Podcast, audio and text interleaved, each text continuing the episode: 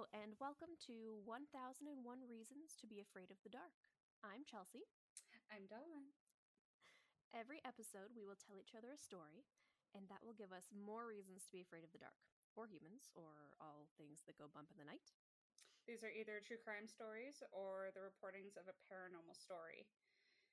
We will try and present each story with actual facts and reportings. We will tell you if these are myths or rumors associated with the story and give you the truth about what terrifying things actually happened.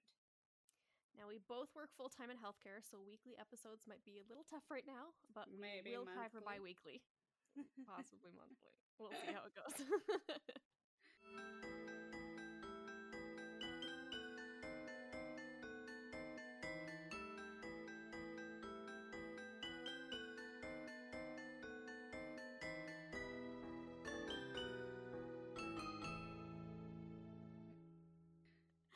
Now, Dawn and I are foodies, and in true fashion, we both brought snacks to eat.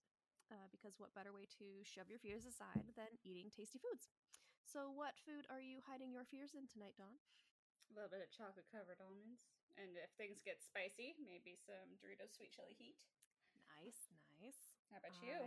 I, I was going to make cookies and have nice warm cookies, but my story has a weird thing about cookies at the end, and I got a little weirded out after that realization. So, it's just going to be ice cream. Ooh. This is fun. I feel like this is like we should be hurdled around a campfire. Right? So good. I feel like I should be holding a flashlight under my face. Once upon a time. So I'm telling a story that the Chicago Tribune called the Mad Murderer of the West, which, as someone who's not American, I was really confused by that because all of the states are in the middle of the country, not the West. Uh, but apparently, anything west of the mountains is the West in the states. oh. That's what I learned. Okay. New thing that I learned too. Right? Wow. Okay, so our story begins in Colorado Springs. In 1909, the Modern Woodmen of America opened a 1,000 acre sanatorium for members with tuberculosis. Mr. Henry Wayne was a member of the Modern Woodmen of America, moved to Colorado Springs with his family so he could go to or work in the sanitarium. A lot of the research isn't very clear as to whether he had tuberculosis himself or if he was just an employee there um, with the Modern Woodmen. Henry met a man there named Arthur Burnham, who worked in the kitchen. Arthur lived and worked at the sanitarium six days a week and was only able to go home to his family on Thursdays if he was well enough. Oh my gosh. Yeah. His family lived in a small two room cottage a few miles away in the town. The neighboring cottage was vacant, so he offered it to Henry for his family to live in. So, in the Wayne family, we have Henry, his wife Blanche, or Blanche, depending on where you're from, I guess, and their one year old daughter Lulu May. In the Burnham family, we have Arthur, his wife Alice May, their son John, and daughter Nellie. On September 4th, 1911, the Modern Woodsman hosted a Labor Day picnic in Colorado Springs. Now, according to Google, the Modern Woodsman of America is a tax exempt fraternal benefit society, which sounds kind of made up.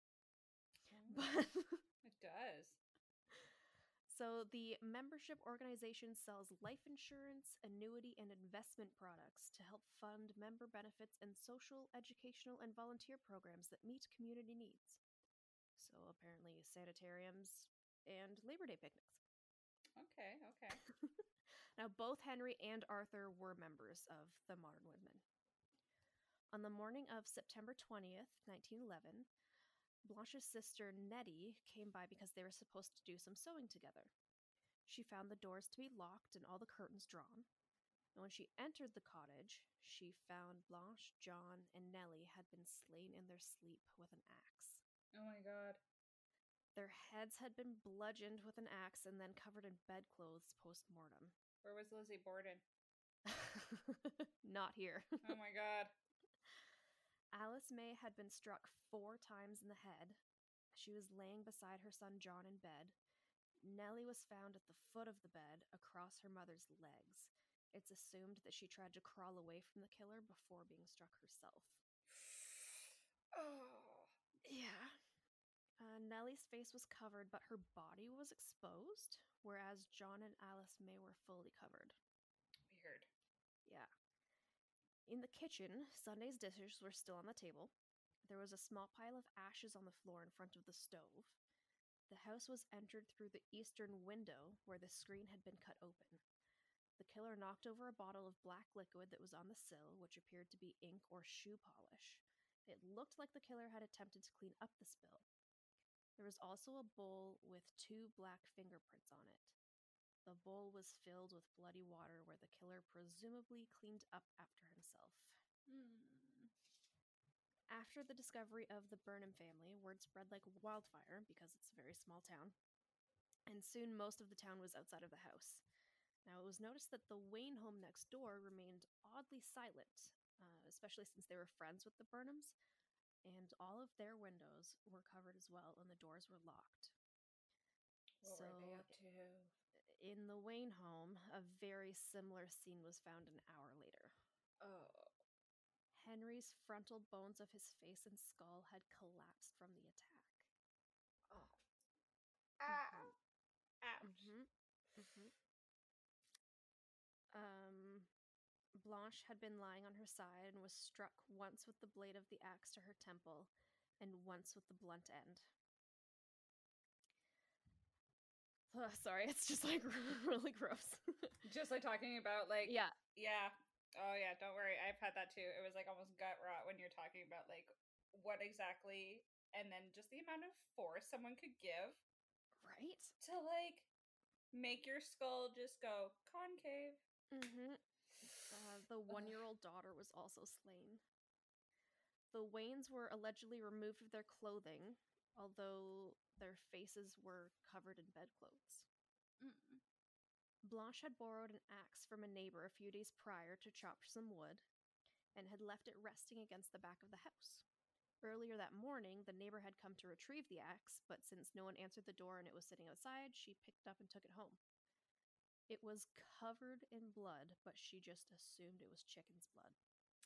Oh. oh well, yeah. I guess that would be the norm back then. Yeah, and because it was her axe, she's like, okay, well, I'll just, you know, it's mine anyway, so I'll just pick it I'll up. just and take take it. it. It's mine. Yeah, she didn't know people were dead everywhere. Um, no valuables had appeared to be taken from either house. All windows were covered and doors were locked. The killer took a house key upon exit and locked the door behind them. Now, the glass chimneys, so like the glass part of the oil lamp, had been removed and like set aside. Um, now, they were dusted for prints, but no details as to why were ever officially recorded for this murder. Hmm. Arthur Burnham was the immediate suspect as he was the only person not dead, but he was a couple miles up the road at the sanitarium and was barely able to walk on his own since he had tuberculosis and was very sick. So there's no way he could have wielded an axe. Yeah, let alone leave the hospital. Throughout, yeah, leave the hospital and move throughout two homes without being detected. Hmm. Um, several other community members were haphazardly accused, but nothing was ever substantial by any means. A partially burned Sunday paper was found later, but no report of evidence or any other official documentation exists. Nettie, the sister of Alice May, had reported that a couple nights prior to the murder, Nellie had said there was someone peeping in through their windows. Due to the very small size of the cottages, like they're two room houses, that's it. And each room was only about 190 square feet tops. So for someone to sneak in wielding an axe with such force indicates that he would have been of smaller stature. Now, like, still like maybe five six to five eight, uh, but very quick and efficient with such a weighted object. So perhaps someone who worked at the nearby railways or a miner would have had the strength and experience for that. Now, in Monmouth, Illinois, William and Charity Dawson had 11 children, which is something to be afraid of personally, anyway. Well, no. That just took the wind out of me. Like, how do people right? I'm like, do oh, my this? insides hurt. You know, way back when people had like a hundred children, like it was nobody's problem. Ugh. um, to make things immediately sad, by this time four were deceased. Um, and now so uh, only three were living at home. Two children were away visiting friends on the night of Saturday, September 30th. So only one child was at the house this night.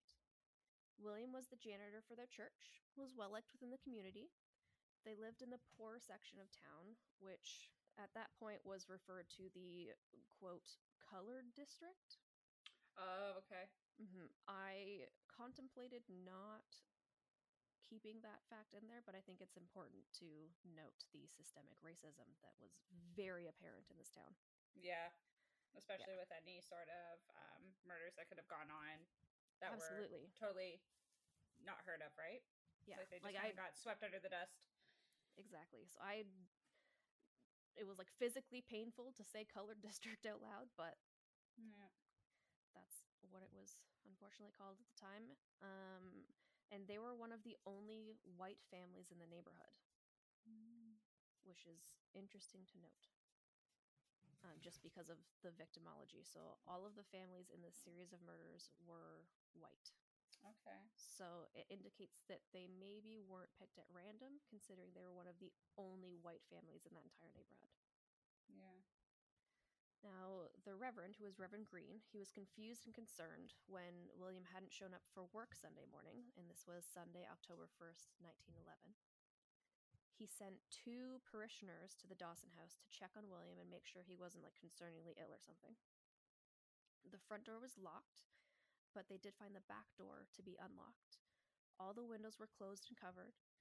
When they entered the home, they found Georgia, their daughter first, who was the only child home that night. She was further down on the bed, so her head was no longer on her pillow, and she had an arm raised above her head as if she had heard something hid under her covers. Mm. She was killed with a single blow to the head, and that's when the parishioners called the police when they found her. Oh my gosh. William and Charity were also killed in their bed while they slept by a single blow to the head. Their faces and bodies were covered in bedclothes. Now, news quickly spread again. This is a another small town, but that one of the only white families had been slain in the colored district. Oh, that, Mhm. mm, And the police had rage, to fire, control. rage. Yes, the police had to control a mob of people in an attempt to prevent rioting, and they were calling for lynching. Mm. Yeah, Aye. it was bad. Um, official documentation of this crime are really difficult to find, um, and or have vanished or did not really exist in the first place. It is known that bloodhounds were able to follow a scent from the house to the nearby railroad tracks, where a two foot long gas pipe was found covered in blood with hair stuck to it. During a later investigation of the Dawson's fence, where a section had been cut out, and in the path the killer had taken to leave, a flashlight was found.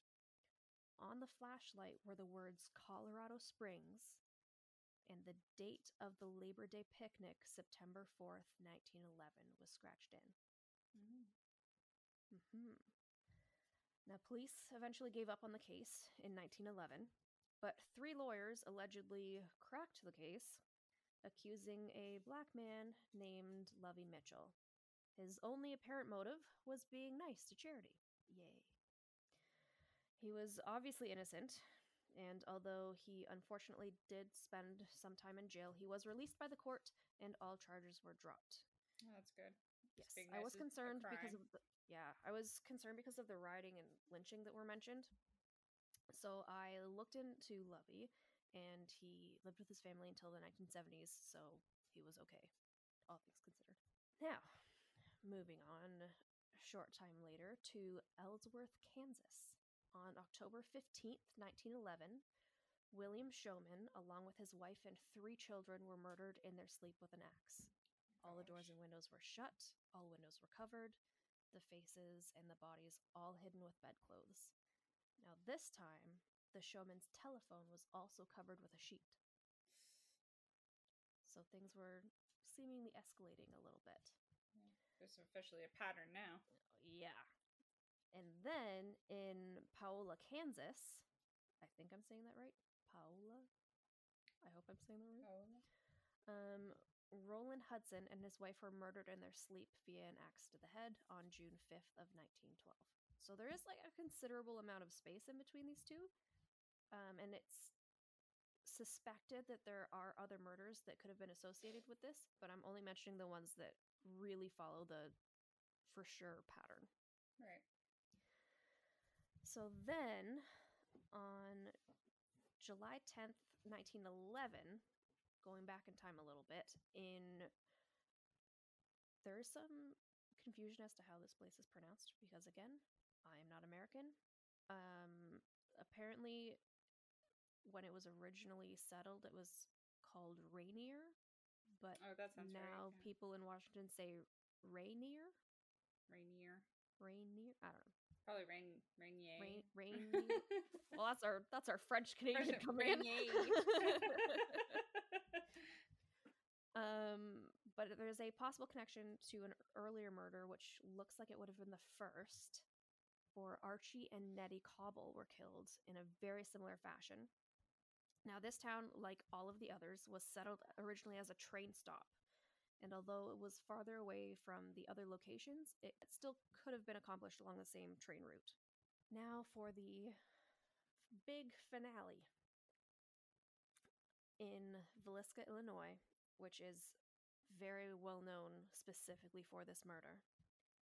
The victims were Josiah or Joe Moore and his wife Sarah. Their children Herman, who was 11, Catherine, 10, Boyd, 7, Paul, 5, and two of their friends, Lena Stillinger, who was 12, and Ina, who was 8. On Sunday, June 9th, 1912, the Moore family went to the Children's Day service at their church. Lena and Ina Stillinger were to have a sleepover at the Moore's house after the service. The program ended with a social gathering that ended around 9:30.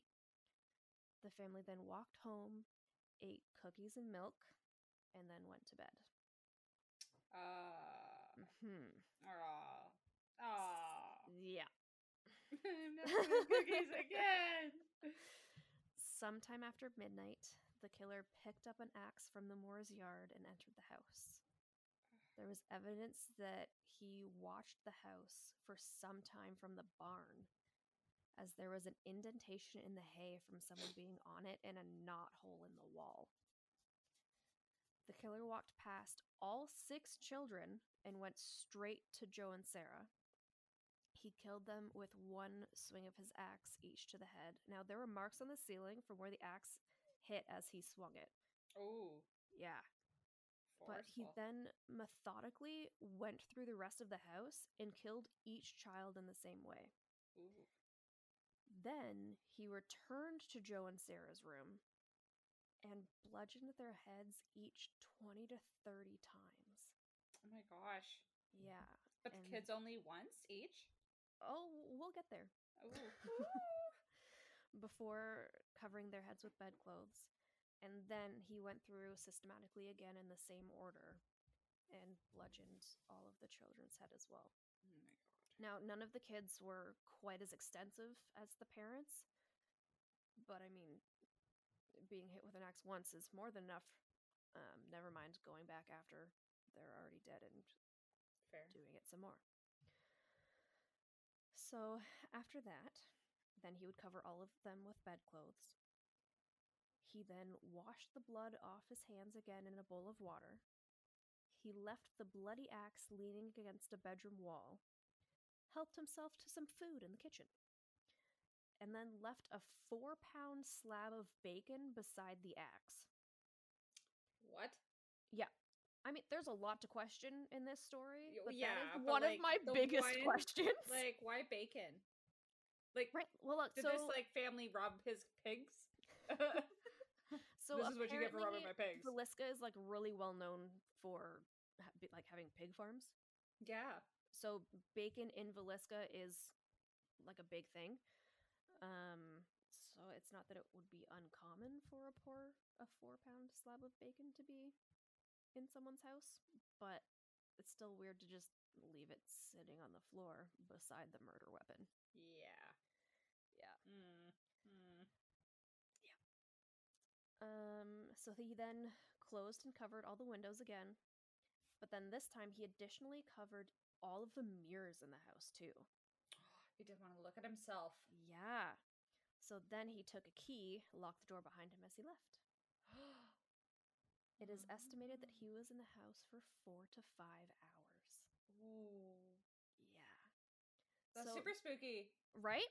Oh my god. Now there's a lot of like people speculating why he covered all these things because like the phone was covered in that other one, and then all the mirrors here, and basically any reflective surface. So whether it had been like the glass from the windows, even like if there was a piece of glass in a door, he would cover that. Mm-hmm. Um, so people would think either he didn't want to look at himself afterwards, or he was afraid of the spirits of the people he had just killed. Yeah, I was just about to say that because some people see things in the mirror, right? Yeah, At least back then, if spirits were a thing, if spirits, come on. you know, you never know. But the story that I have, you won't question it very much anymore. now, a house with so many children is hardly quiet at any time. So, when a neighbor noticed no one had stirred yet the next morning, and it was well into the morning, the concerned neighbor called Joe's brother. So, using his key to enter the home, he soon returned to the porch where the neighbor waited and told her there was a dead soul in every bed.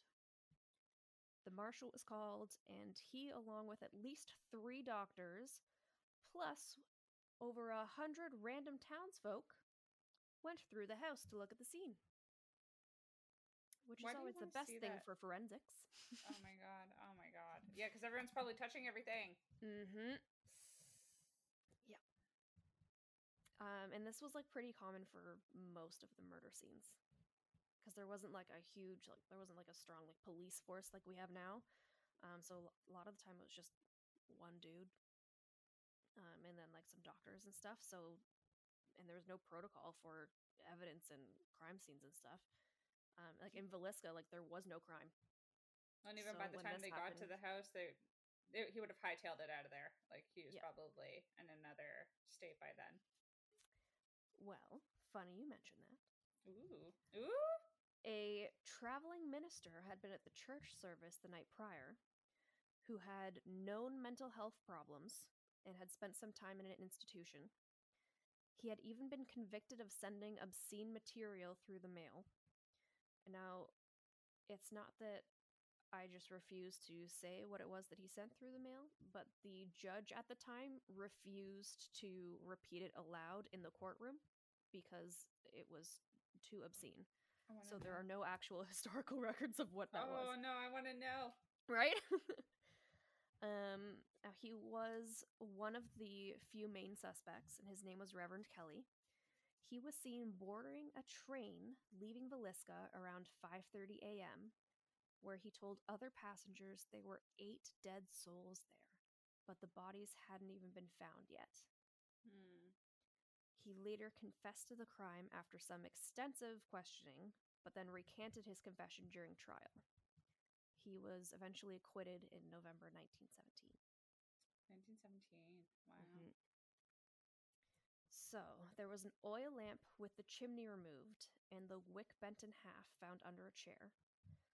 An anthropologist and private investigator has a theory that since in most of the murders there was also a similar candle situation, and the unsub performed his killing blow first to each victim, then lit a candle and dimmed it so as not to attract attention, set it on the floor or under a chair to further dim the light, and then would watch his work as he covered the faces or possibly bludgeoned them again, but then cover the windows, clean up, eat, etc. Oh my gosh. So yeah, so this anthropologist um, thinks that that was part of his actual ritual and going through it. So rather than some people speculated that like yeah, like it was dark, he would have to see, so he turned on an oil lamp and like walked through the house. But he's like, no, he's swinging an axe around. He doesn't have a hand free. Yeah. But no one will ever know for sure. Um, so there may up- be up to 10 possible massacres by the same person. The pattern was pointed out in 1913 by Special Agent Matthew McClaughry of the Justice Department Bureau of Investigation. Wow. The original suspect that Matthew had in mind for the killing, um, by today's standards, would not have been considered a suspect because all of his motives would have been greed, so there would have been robbery involved. And nothing was ever taken other than a house key, or in the one case, a flashlight. Oh my gosh. Now, to today.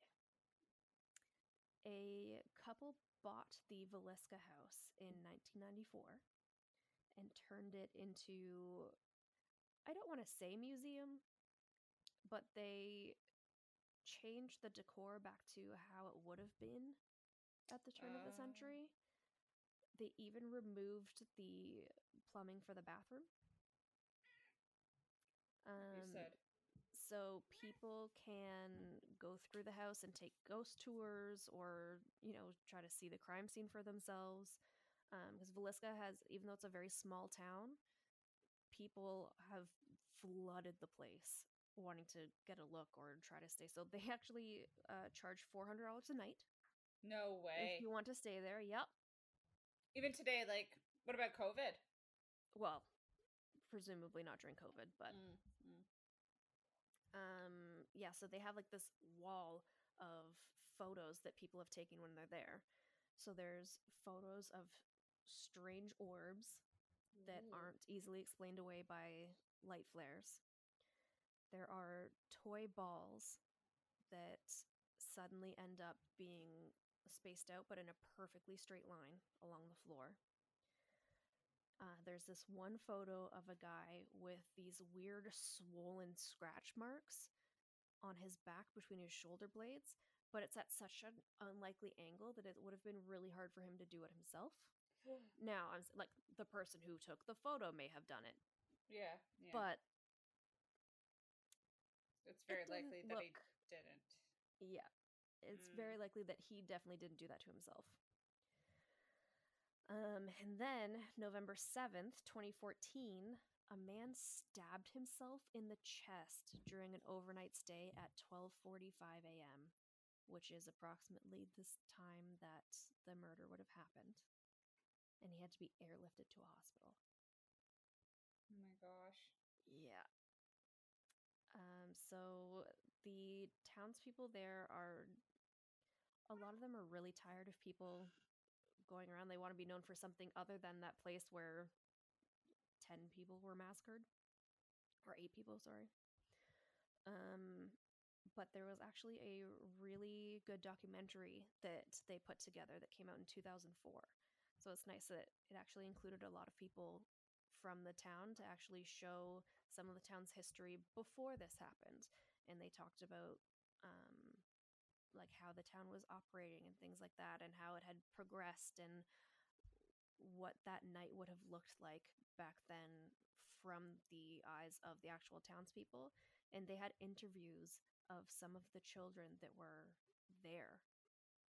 Um, a lot of them passed away um, early to mid 2000s but because of when it was filmed they actually got to film and interview some of the people that were there. Oh my gosh. yeah which is is just insane to think about but yeah so Goosebumps. I left out a lot of the more disturbing details, oddly enough. Um, but if anyone is interested, uh, that documentary is actually very informative.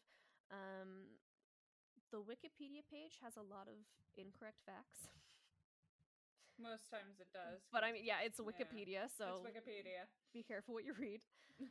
Um, but yeah, so people have been starting to clue these things together and try to find the actual facts around this. There have been, I think it was either 2014 or 2016, um, like a horror movie, like a B-rated horror movie came out about the Villisca house. Um, and a lot of ghost hunters have done stories in that house as well, but it's definitely a place with a haunted past and apparently a very haunted present. Ooh, I can see that. Mhm. Especially if people are spooked enough to go there overnight. Absolutely. Or and Mhm. stab themselves in the chest. Ugh. And unknown scratch marks on your back. Yep. No thanks. Ew. Yeah. That was a good one. Nothing like a good old axe murderer to get the night going. oh yeah, I'm not gonna have nightmares at all. Alrighty, are you ready for mine? yes. Okay, this is a good one. Uh, Lake Shawnee Amusement Park. So anybody before COVID loves amu- amusement parks. You know, Wonderland's such a great thing. You know, Six Flags is thing. I've never been, but I've been to Wonderland and I loved it. So why not throw a little bit of haunting or disturbing facts into a amusement park to to get yourself riled up, right? I'm excited. My dad used to tell me uh, he knew someone who did all the safety tests for the rides at Wonderland. And so every time I would go, he would tell me what rides failed the safety test that year. Was it the sledgehammer? Because that one is down every year. Every year. Um, I don't. I know he told me Drop Zone failed every single year. Jesus. and I'm like, I would oh, go on it yeah, go anyway." no problem. No Yeah, problem. I went on it anyway. Fall to my death. It's fine. It's Now fine. that being said, Wonderland, don't sue me. I'm Thank sure you. your rides are Yeah. very Wonderland, I love you. I do. Yeah, I do. I love you very much. I still went on your rides. Actually, funny story before I begin. I was about to ride Behemoth. I'm next in line, and we're waiting for the cart to roll up. And so you kind of see the front of the cart. You know, it's yellow or red mm-hmm. or whatever. They're multicolored. One thing you just distinctly remember seeing is just like, just a lot of stuff. Like it looked like they hit paint, and you're like, why is there paint on the front of the cart? oh no, was it vomit? No, Oh, okay. because we always like maybe go someone on the just had front. like cotton candy vomit or something. Yeah, but like because it was the front, that was like the best seat. You were the first to see over, right? yeah, you're just Over- hanging there. You're hanging there. It was amazing. But sure enough, they start coming in, and this guy's going like, he's shaking his hands, and he's like spitting out whatever. I'm like, what happened? And then sure enough, they roll up even closer, and I get a better glimpse. There's feathers everywhere too. They hit a seagull. Oh no. and I was mortified. Uh, let's just say I just skipped the cart and I went down the stairs. I'm like, bye. oh no. His shirt was covered in blood and guts from the bird. That would have hurt too. If it hit him, yes. Luckily, it just hit the front of the cart and splattered upwards. But still disgusting. So bad. I feel for that guy. Like that poor bird, but also, ooh, no thanks. Yep, yep. So watch out for birds when you're going on high uh, roller coaster, friends. Well, Ooh. lovely. All right. So that's my little fun personal tale. Uh, okay! Lake, Lake Shawnee Amusement Park. So this one is in West Virginia, located in Princeton. It has been open since 1926, um, but like that alone is creepy in detail. Something that's been open since 1926 is known to probably be haunted. Um, so the land in the early 1700, 1700s was native land. So the tribe Shawnee um, was known to have this land. Mind you, they didn't live on this land, but they Okay. they were using it. Um, but there was also another tribe there that wasn't exactly described or named or anything like that. Shawnee tribe was like the biggest one. So, uh, in late 1775, um, Mitchell Clay was the first English settler known as um, Mercer County, originally called Clover Bottom, which I actually really found funny. Um, and then Yeah, I'm trying not to 1770 right yeah like clover bottom uh 1774 um clay received a crown grant from lord dunmore for his participation for his participation in uh dunmore's war. So he gets all this money. He's like what am i going to do with this? Oh well look at this piece of land. I'm going to go over here. Look at all this money I have. Let's steal someone else's property.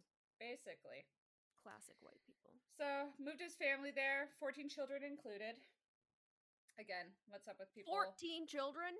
oh yeah 14 children No, thank you. I'm like, at one point, did people just have like 20 and then it just kept going down from there and now we have singles? well, I mean, obviously there's like birth control and so many things. Well, back then they I guess they also but- used sheep intestine for condoms. Ew, I didn't know that. oh yeah, there's fun fact. Ew. Uh, honey, yeah. ready to have our, you know, date Uh, night so- or whatever? I brought the intestines. you want to get little frisky? Come here, bah. oh yeah. Oh no. Then, sure enough, they uh, do what any good settlers will do. They made a farm out of it. You know, have some chickens, mm, harvest some land, that kind of thing. Um, but then there was obviously this, uh, you know, disputed, or even just a fight with the native people because they basically they upright and this is mine, and they're like, "Yo, no, like we use this land. This is this is sacred land. You can't use this." But sure enough, just like history books will tell you, they stole it right out of their hands, or But- refuse to tell you, but yes. right? Unfortunately, but sure enough, the tribe was not going to quit that easily. So they warned them. They basically said, you know, you better watch out. Um, Bad things are coming your way because you're you're trespassing on sacred land here. So then, sure enough, um, 1783, Shawnee tribe attacked two of the Clay children. So stabbed them, and then took one and burned him at the stake. Ooh. Yeah. So that was aggressive, you know, notice that they were showing that they weren't kidding around. Um, so sure enough, uh, the mom saw what happened. She goes over to the next door neighbors. Uh, but during that happening, um, the one brother actually witnessed um, the kids being brutally murdered. And the wife saw and she goes, You need to go help them. And he runs off. So, sure enough, the tribe takes another son, and the mother runs back to the house. Mitchell, the father, he comes home to find an empty house. The mom is gone because she went back to the neighbor's house, and all he hear sees is like a bloody front lawn, and then like his kids like lying there, and he's like, "What is going on here?" Right? just got covered in chills. Just Right? coming home, your 14 home children and wife are missing, and there's just blood everywhere. blood is everywhere so then um sure enough like nothing really happens for a few years obviously there's a dispute but they haven't really come in contact they stay far away on their own land for a bit um so then uh let's see gotta scroll down all these notes as soon as you find some good research or like even youtube videos you're like type type type type type type type It was so hard. I was so Um, tempted to just like go into every single detail about every single murder. Nope. right Focus. Oh my gosh. So sure enough, um, like years later in today's date, like the um, the mom and Mitchell Clay buried their kids. They made a burial site and they had stones and everything there for them, and they are still standing to this day. So Okay. you know where they're buried. People can go see them. Because of the tension between the tribe and the family members, it didn't mean that Mitchell Clay was giving up without a fight. So he basically would take native people, tear and cut their skin off their back, and use them Oh. as straps. oh my god. Yeah. I Just was to show them I was gonna ask. I was like, either. there's no way that you just walk up and burn a child at the stake. I was like, there Yeah. had to be something, some kind of back and forth. Yeah. Oh, Oh, that's so disgusting. bad. So bad. I had chills when I read that. I was like, that really happened. Mm. People are, yep. So then, sure enough, uh, they did that. It's like back and forth with them. Um, one of the Clay children that was burned at the stake, obviously, there is no remains to be found. So it's Mhm. just known that there's just kind of this entity there now where people Mhm. just feel uneasy. Sorry, you said entity, and your cat booked it out of your room. And now this is why I don't do crime podcasts or scary shit because watch the door's gonna like fly close and I'm gonna die. So battery's tweaking and he found catnip somewhere. So um okay, so moving on later on. Um in 1927, a man named Conley Snidow bought the land and built an amusement park. So this is the first amusement park that was built. He wanted to liven up the place even though it had a dark history, which is fair. Like why not? Um, well, so what are you gonna he- do when you grow up? Well, you see, there's this land, and white people stole it.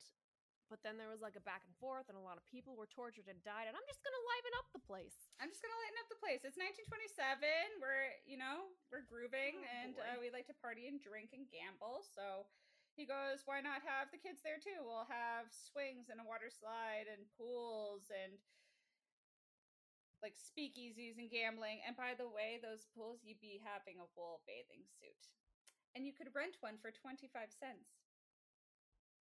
I forgot bathing suits were made of wool. Yes, so that was a fun thing. Um, so between the time the amusement the amusement park opened until 1966, six deaths happened at that amusement park. Yikes. So um, Conley's daughter was apparently crushed by an elevator. She was running for the doors and she got crushed. Like between the doors? Yep. And then it went down and crushed her even more. Because you know, mechanical stuff back then, not very Mhm. trustworthy. Mm-mm. Um, That's July. something that should be on Final Destination. I'm pretty sure they probably put that in there. Oh, like, probably. Oh. Um, July 2nd, 1966, a kid drowned in the pool. Um, Sad, but it happens. It happens. So that was like the first, like, okay, these things can happen. Maybe we'll just keep an eye on the kids. Mhm. This was before water wings and, you know, Lifeguards.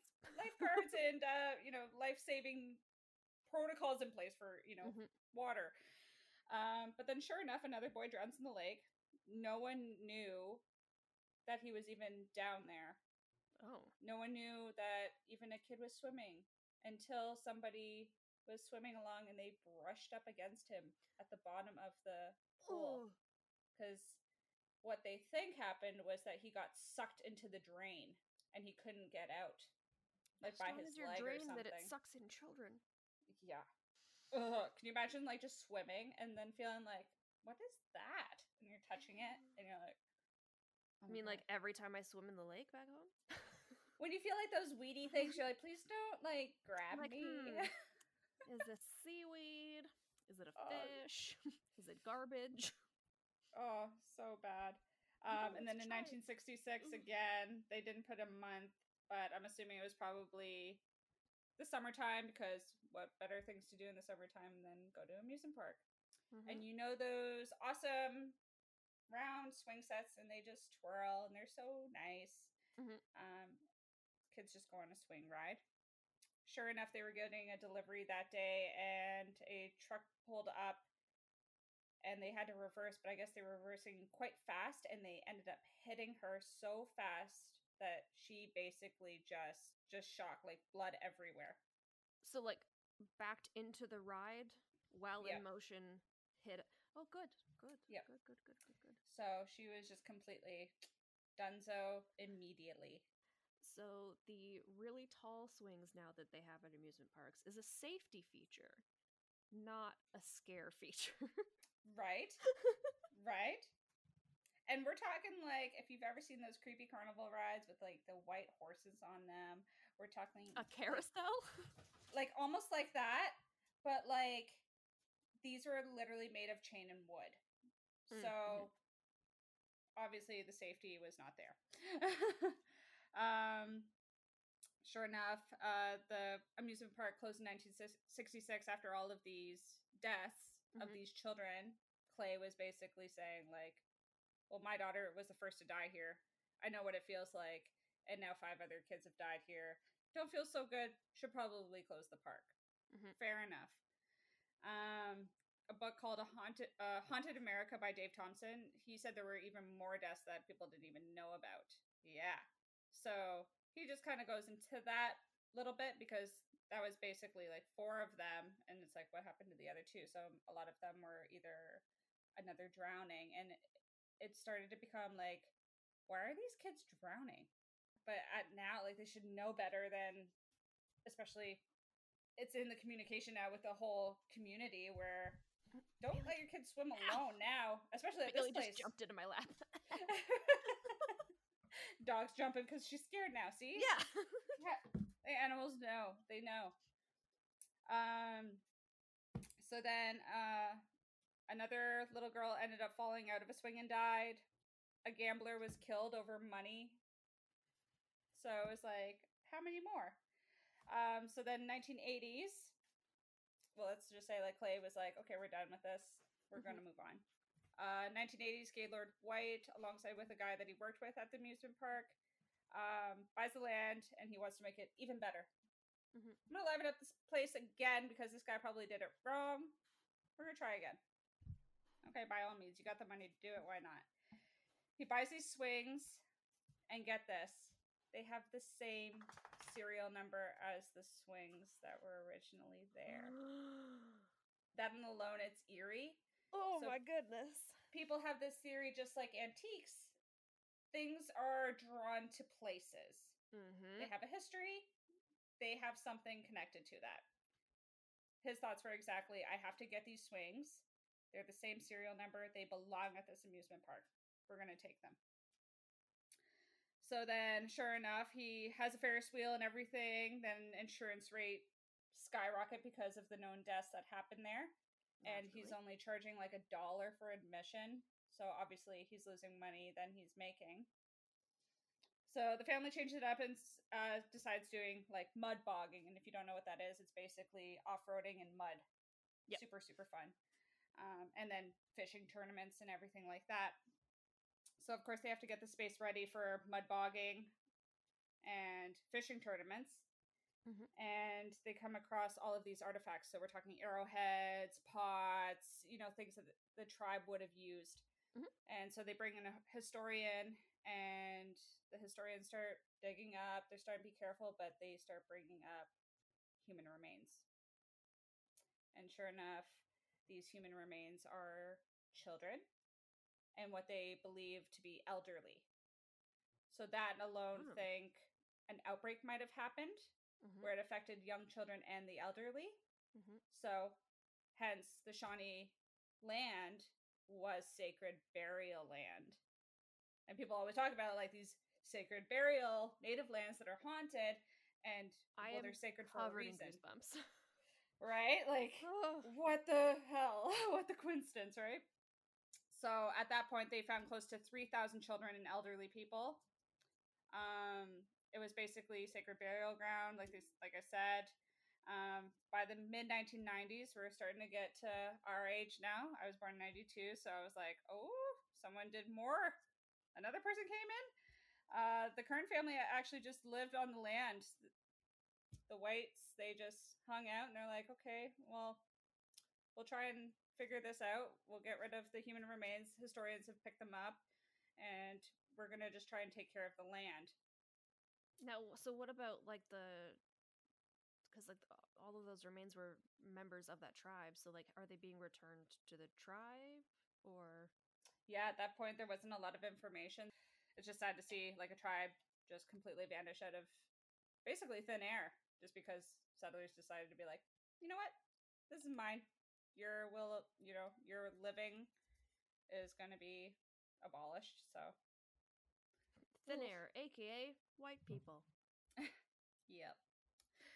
Uh, so then, uh, mid 1990s, the current family lives on the land. Uh, they open up for spooky visits, haunted tours, Halloween tours, history tours, and they still offer this to this day. Even through COVID, I think they do like virtual stuff, or uh, even if you do go there, you can do like the outdoor tours, and they'll tell you about the land, which is super Oh, wow. fascinating.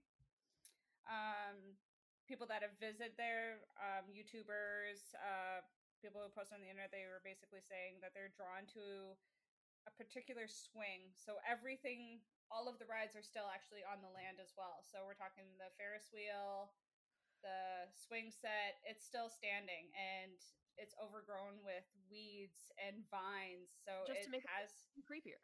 it just has that creepy vibe to it. But as soon as people visit, they are drawn to this particular swing. And sure enough, it's the swing that that little girl got crushed by the truck. Just by the numbers and the serial numbers. So they looked it up and they're like, oh my gosh, these both match.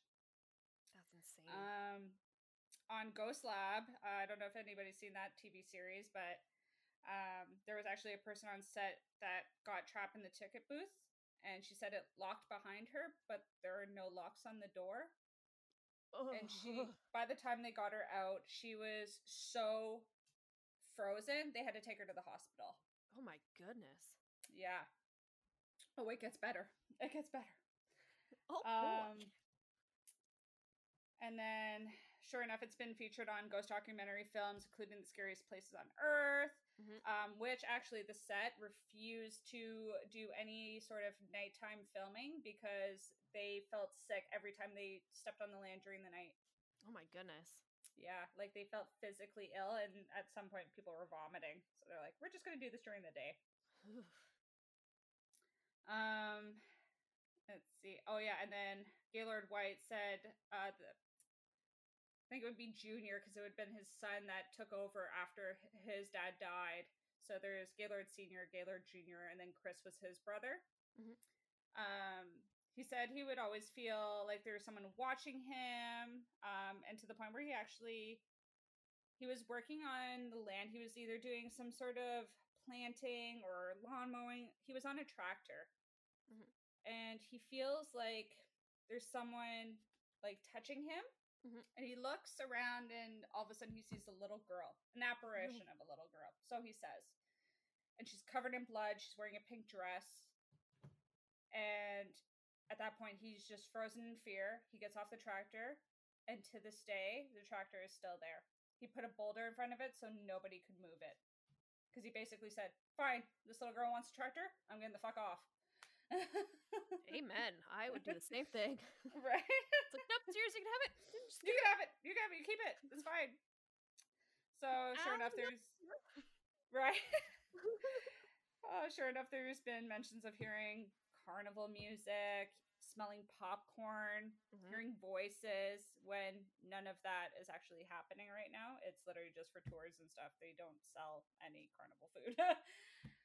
um, a local historian um, actually visited the park as a little girl, and she was describing her experience as she felt like she was being pulled by somebody. Like somebody had arm, like their hands wrapped around her leg or ankle Oh my and goodness. she's just like i think that's how that little boy died there there's a whole conspiracy now that they think like there are spirits down there that need to bring you down right and just Yep. you're done and so Mhm. Yeah don't swim in a pond that's been on sacred burial land Don't yeah, don't fuck with burial land. oh yeah uh Which like should go without saying, but right Right. also because ghosts. because ghosts ghosts have actually apparently the like energy field to do things and move stuff so it's like yeah i can see it happening that they would affect human beings right Absolutely. Uh local psy- psychics say that they feel awful when they get close to the water there so there's another point that that water's just no good. Um gaylord jr mentioned that swings would move dramatically and you would see the little girl covered in blood she would walk in walk away like she would just Mhm. kind of float within the mist. And some people would be like well of course the swing's going to move there's like you know a breeze coming through um, but he goes no like i would put my hand over the swing as it was still and you would see it go ding ding and then come come to a complete stop. Oh my god. and then come to a complete stop. So obviously wind doesn't really work that way but if anybody has No. explanation i'd be open. Um uh one youtube video i don't know if you've ever heard of her her name's chris starr. She did a paranormal investigation um video on there and she was actually the one youtuber that was able to catch kids laughing apparitions in the filming other noises moving objects right like a lot of creepy stuff and she was one of the only ones that could really get all of that information or like even that footage Mhm. um, which was really really cool to see. Um, so now yeah, it's totally overgrown, eerie looking. Perfect place to go if you want to just a bit of a creep fest. I just Um, want to take get- pictures of the old rides. right? So, um, there are theories that if you're near sacred land that you're not supposed to be near, or if it's been some sort of just bad mojo, bad voodoo, something bad happened here, it's known to affect people's health. Mhm. Which I didn't know that was a thing. So if you live in a Victor, let's say, yeah, let's say if you moved into Lizzie Borden's house, people have had experiences of like even walking in there and feeling ill. So imagine Mhm. actually living on this land for the, like the amount of years that this family had, two decades really, right? For sure. Um and just like the health concerns. So that was a big thing I wanted to dive into. And sure enough, Gaylord Sr. died of cancer. Gaylord Jr. died of a heart attack, massive heart attack. But get this in the total years that he lived there, he suffered 26 heart attacks Holy shit. and died of one massive heart attack. So the amount of times he probably got spooked could have triggered a heart attack, or it could have Mhm. been genetics too. But I mean, 26. How could you survive after 26? Oh my goodness. Like I realize we're not heart doctors, but No. that is yeah, I don't even have words to describe how unnerving that is. A little interesting. Um, and then in 2014, uh, Gaylord's wife Jewel, uh, she offered the haunted carnival tourist attraction for the public to keep in, interest in the property. So she kept it going after her husband died. Um, so she was just like happy that she could have at least visitors because she's living on that land alone currently. She's still living. She's not alone. There's a little girl with bloody clothes. Oh There's yeah. in a lake. There'll be times when people are like laughing at a picture that she hung up or something that's been there for over the time the land has been in, you know, settlers' names. Mhm. Um, but sure enough, like when people go and visit, they'll laugh at it, and you can hear a little girl laughing with you, apparently. Which is super eerie. So I can only like just the giggle. No, thank you. Um, visitors have also uh, say they experience feelings of being pushed or shoved in different um, angles or even directions. Um, there's been one experience from a, a poster or a visitor that was there, and he was walking down towards the lake, and sure enough, it almost felt like he was being hugged like this, and he couldn't move his arms, so they were right at his side. But he had a sense of calmness when that happened happened he didn't feel restricted. It was just basically don't walk any further hmm. because as soon as he was pulled that way he he didn't feel any sort of cold but he definitely knew if he were to step forward there was something really bad like in front of him. Interesting. so he's thinking maybe it was the little girl's ghost maybe it was other spirits that were keeping him from going into this like bad sort of Mhm. energy paranormal activity um, and then, sure enough, um, uh, Jewel, Gaylord's wife, she um, sometimes she'll question herself. She did this in an interview. She said she would question herself if she's running the park as her husband would have liked it. Is she doing the right thing by keeping it open? All of these questions are kind of like filled in her brain until one night she's looking at the security footage of the Ferris wheel, which her husband was obsessed with making sure that it was locked and nobody Mhm. could really get in there. Mhm. Um, sure enough, she's looking at the security footage, and all you see on one of the seats is the lock go tonk, tonk, and she's like, "That's him," because he was always there fiddling with him. It was the sense of, oh, okay, maybe I am doing the right thing. Um, so she's still doing what she's doing, and she knows that like she's probably doing the right thing. Um, but I definitely want to go and visit this place. I really want to experience what other people say they experience, um, just on a little bit of a skeptic view, but at the same time, like I want, I want to see, I want to see the things. Right? like you want to be skeptic because of course people make up things all the time to like feel included or you know like they saw something yeah, but 100% real hundred percent for sure. like i would love to stay in the Villisca house just to see. Oh yeah. Even I want to see the toys moving around. I want to play Oh, with kids. That's what the owner of the Villisca house actually says. Like, yeah, people come and play and like stay the night and play with the kids. And I'm like, pardon? Oh yeah, invisible children. They they play with them. And just like all of these paranormal investigators that go in, and they're just like, yeah, we just wanna wanna hang out with them. We feel bad that they're alone here and stuck here. Like what's going Yeah. on? And even with all of these psychics that go and visit too, and they say that they feel ill, it's almost like it's a barrier from them helping these other spirits that are trapped there. Yeah. So, but it would be also interesting to see the artifacts that they dug up and to see if there's any sort of connection um, with other tribes that could have Mhm. been associated with the Shawnee tribe. Um, that was another Yeah, I wanted would to love to hear some insight from like neighboring tribes that know anything about that history. Yeah, for sure. But that was my spooky tale. Well, I'm sufficiently terrified. Um, I'm not going to sleep tonight. I'm just gonna get drunk and then maybe I'll just pass out. No ghost will get me there. uh, well, Rush Hour, the original Rush Hour, is currently on Netflix now. That's right. I love Rush Hour. Or Dude, Where's My Car? That's on there, and you better believe I've watched that three times now wow. since Disney added Star. No, I have to get at least some sleep at some point tonight before I stand in line for three hours for the vaccine tomorrow. I know. Oh my gosh, I booked mine for Friday. Your next Friday.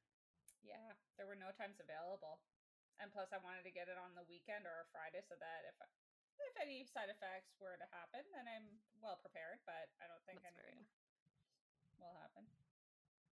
Yeah, I booked mine for when. Um, so I was supposed to get married tomorrow, pre-COVID. That's right. Oh, Yeah. So I booked my Heavy vaccine heart, for heavy heart. when my first look would have been. mm. So it's like still a good day. I get Still my a good day. vaccine. This is great. Yeah. Yeah. This is towards you being able to have all of that. Exactly. Seeing everybody smiles. Just an open bar That would be nice. That would be amazing. Amazing. Well, that was a successful episode one. I hope everybody enjoyed it. Yeah. Stay tuned for what horrors we have for you next. Yeah, I'm gonna try and come up with some more stuff and be a better reader. I'm terrible at reading out loud anyway. I But- get too excited in my brain and forget all of the things I want to say until later when I remember them. Like, oh yeah, I forgot all of these other creepy facts that I remembered. And then it comes out like verbal diarrhea and it's totally unorganized and it just comes out and we're like, wait a second, what happened? that's on my that's my end. I don't know about you. well, I love hearing your verbal diarrhea. Thanks. Thanks. Usually people do, I think. Hopefully. Oh All right, gosh. well, I'm going to eat comfort ice cream. and no cookies and milk. Uh, no. Nope. And Not it's gonna tonight. be a while before I have any sort of carnival food.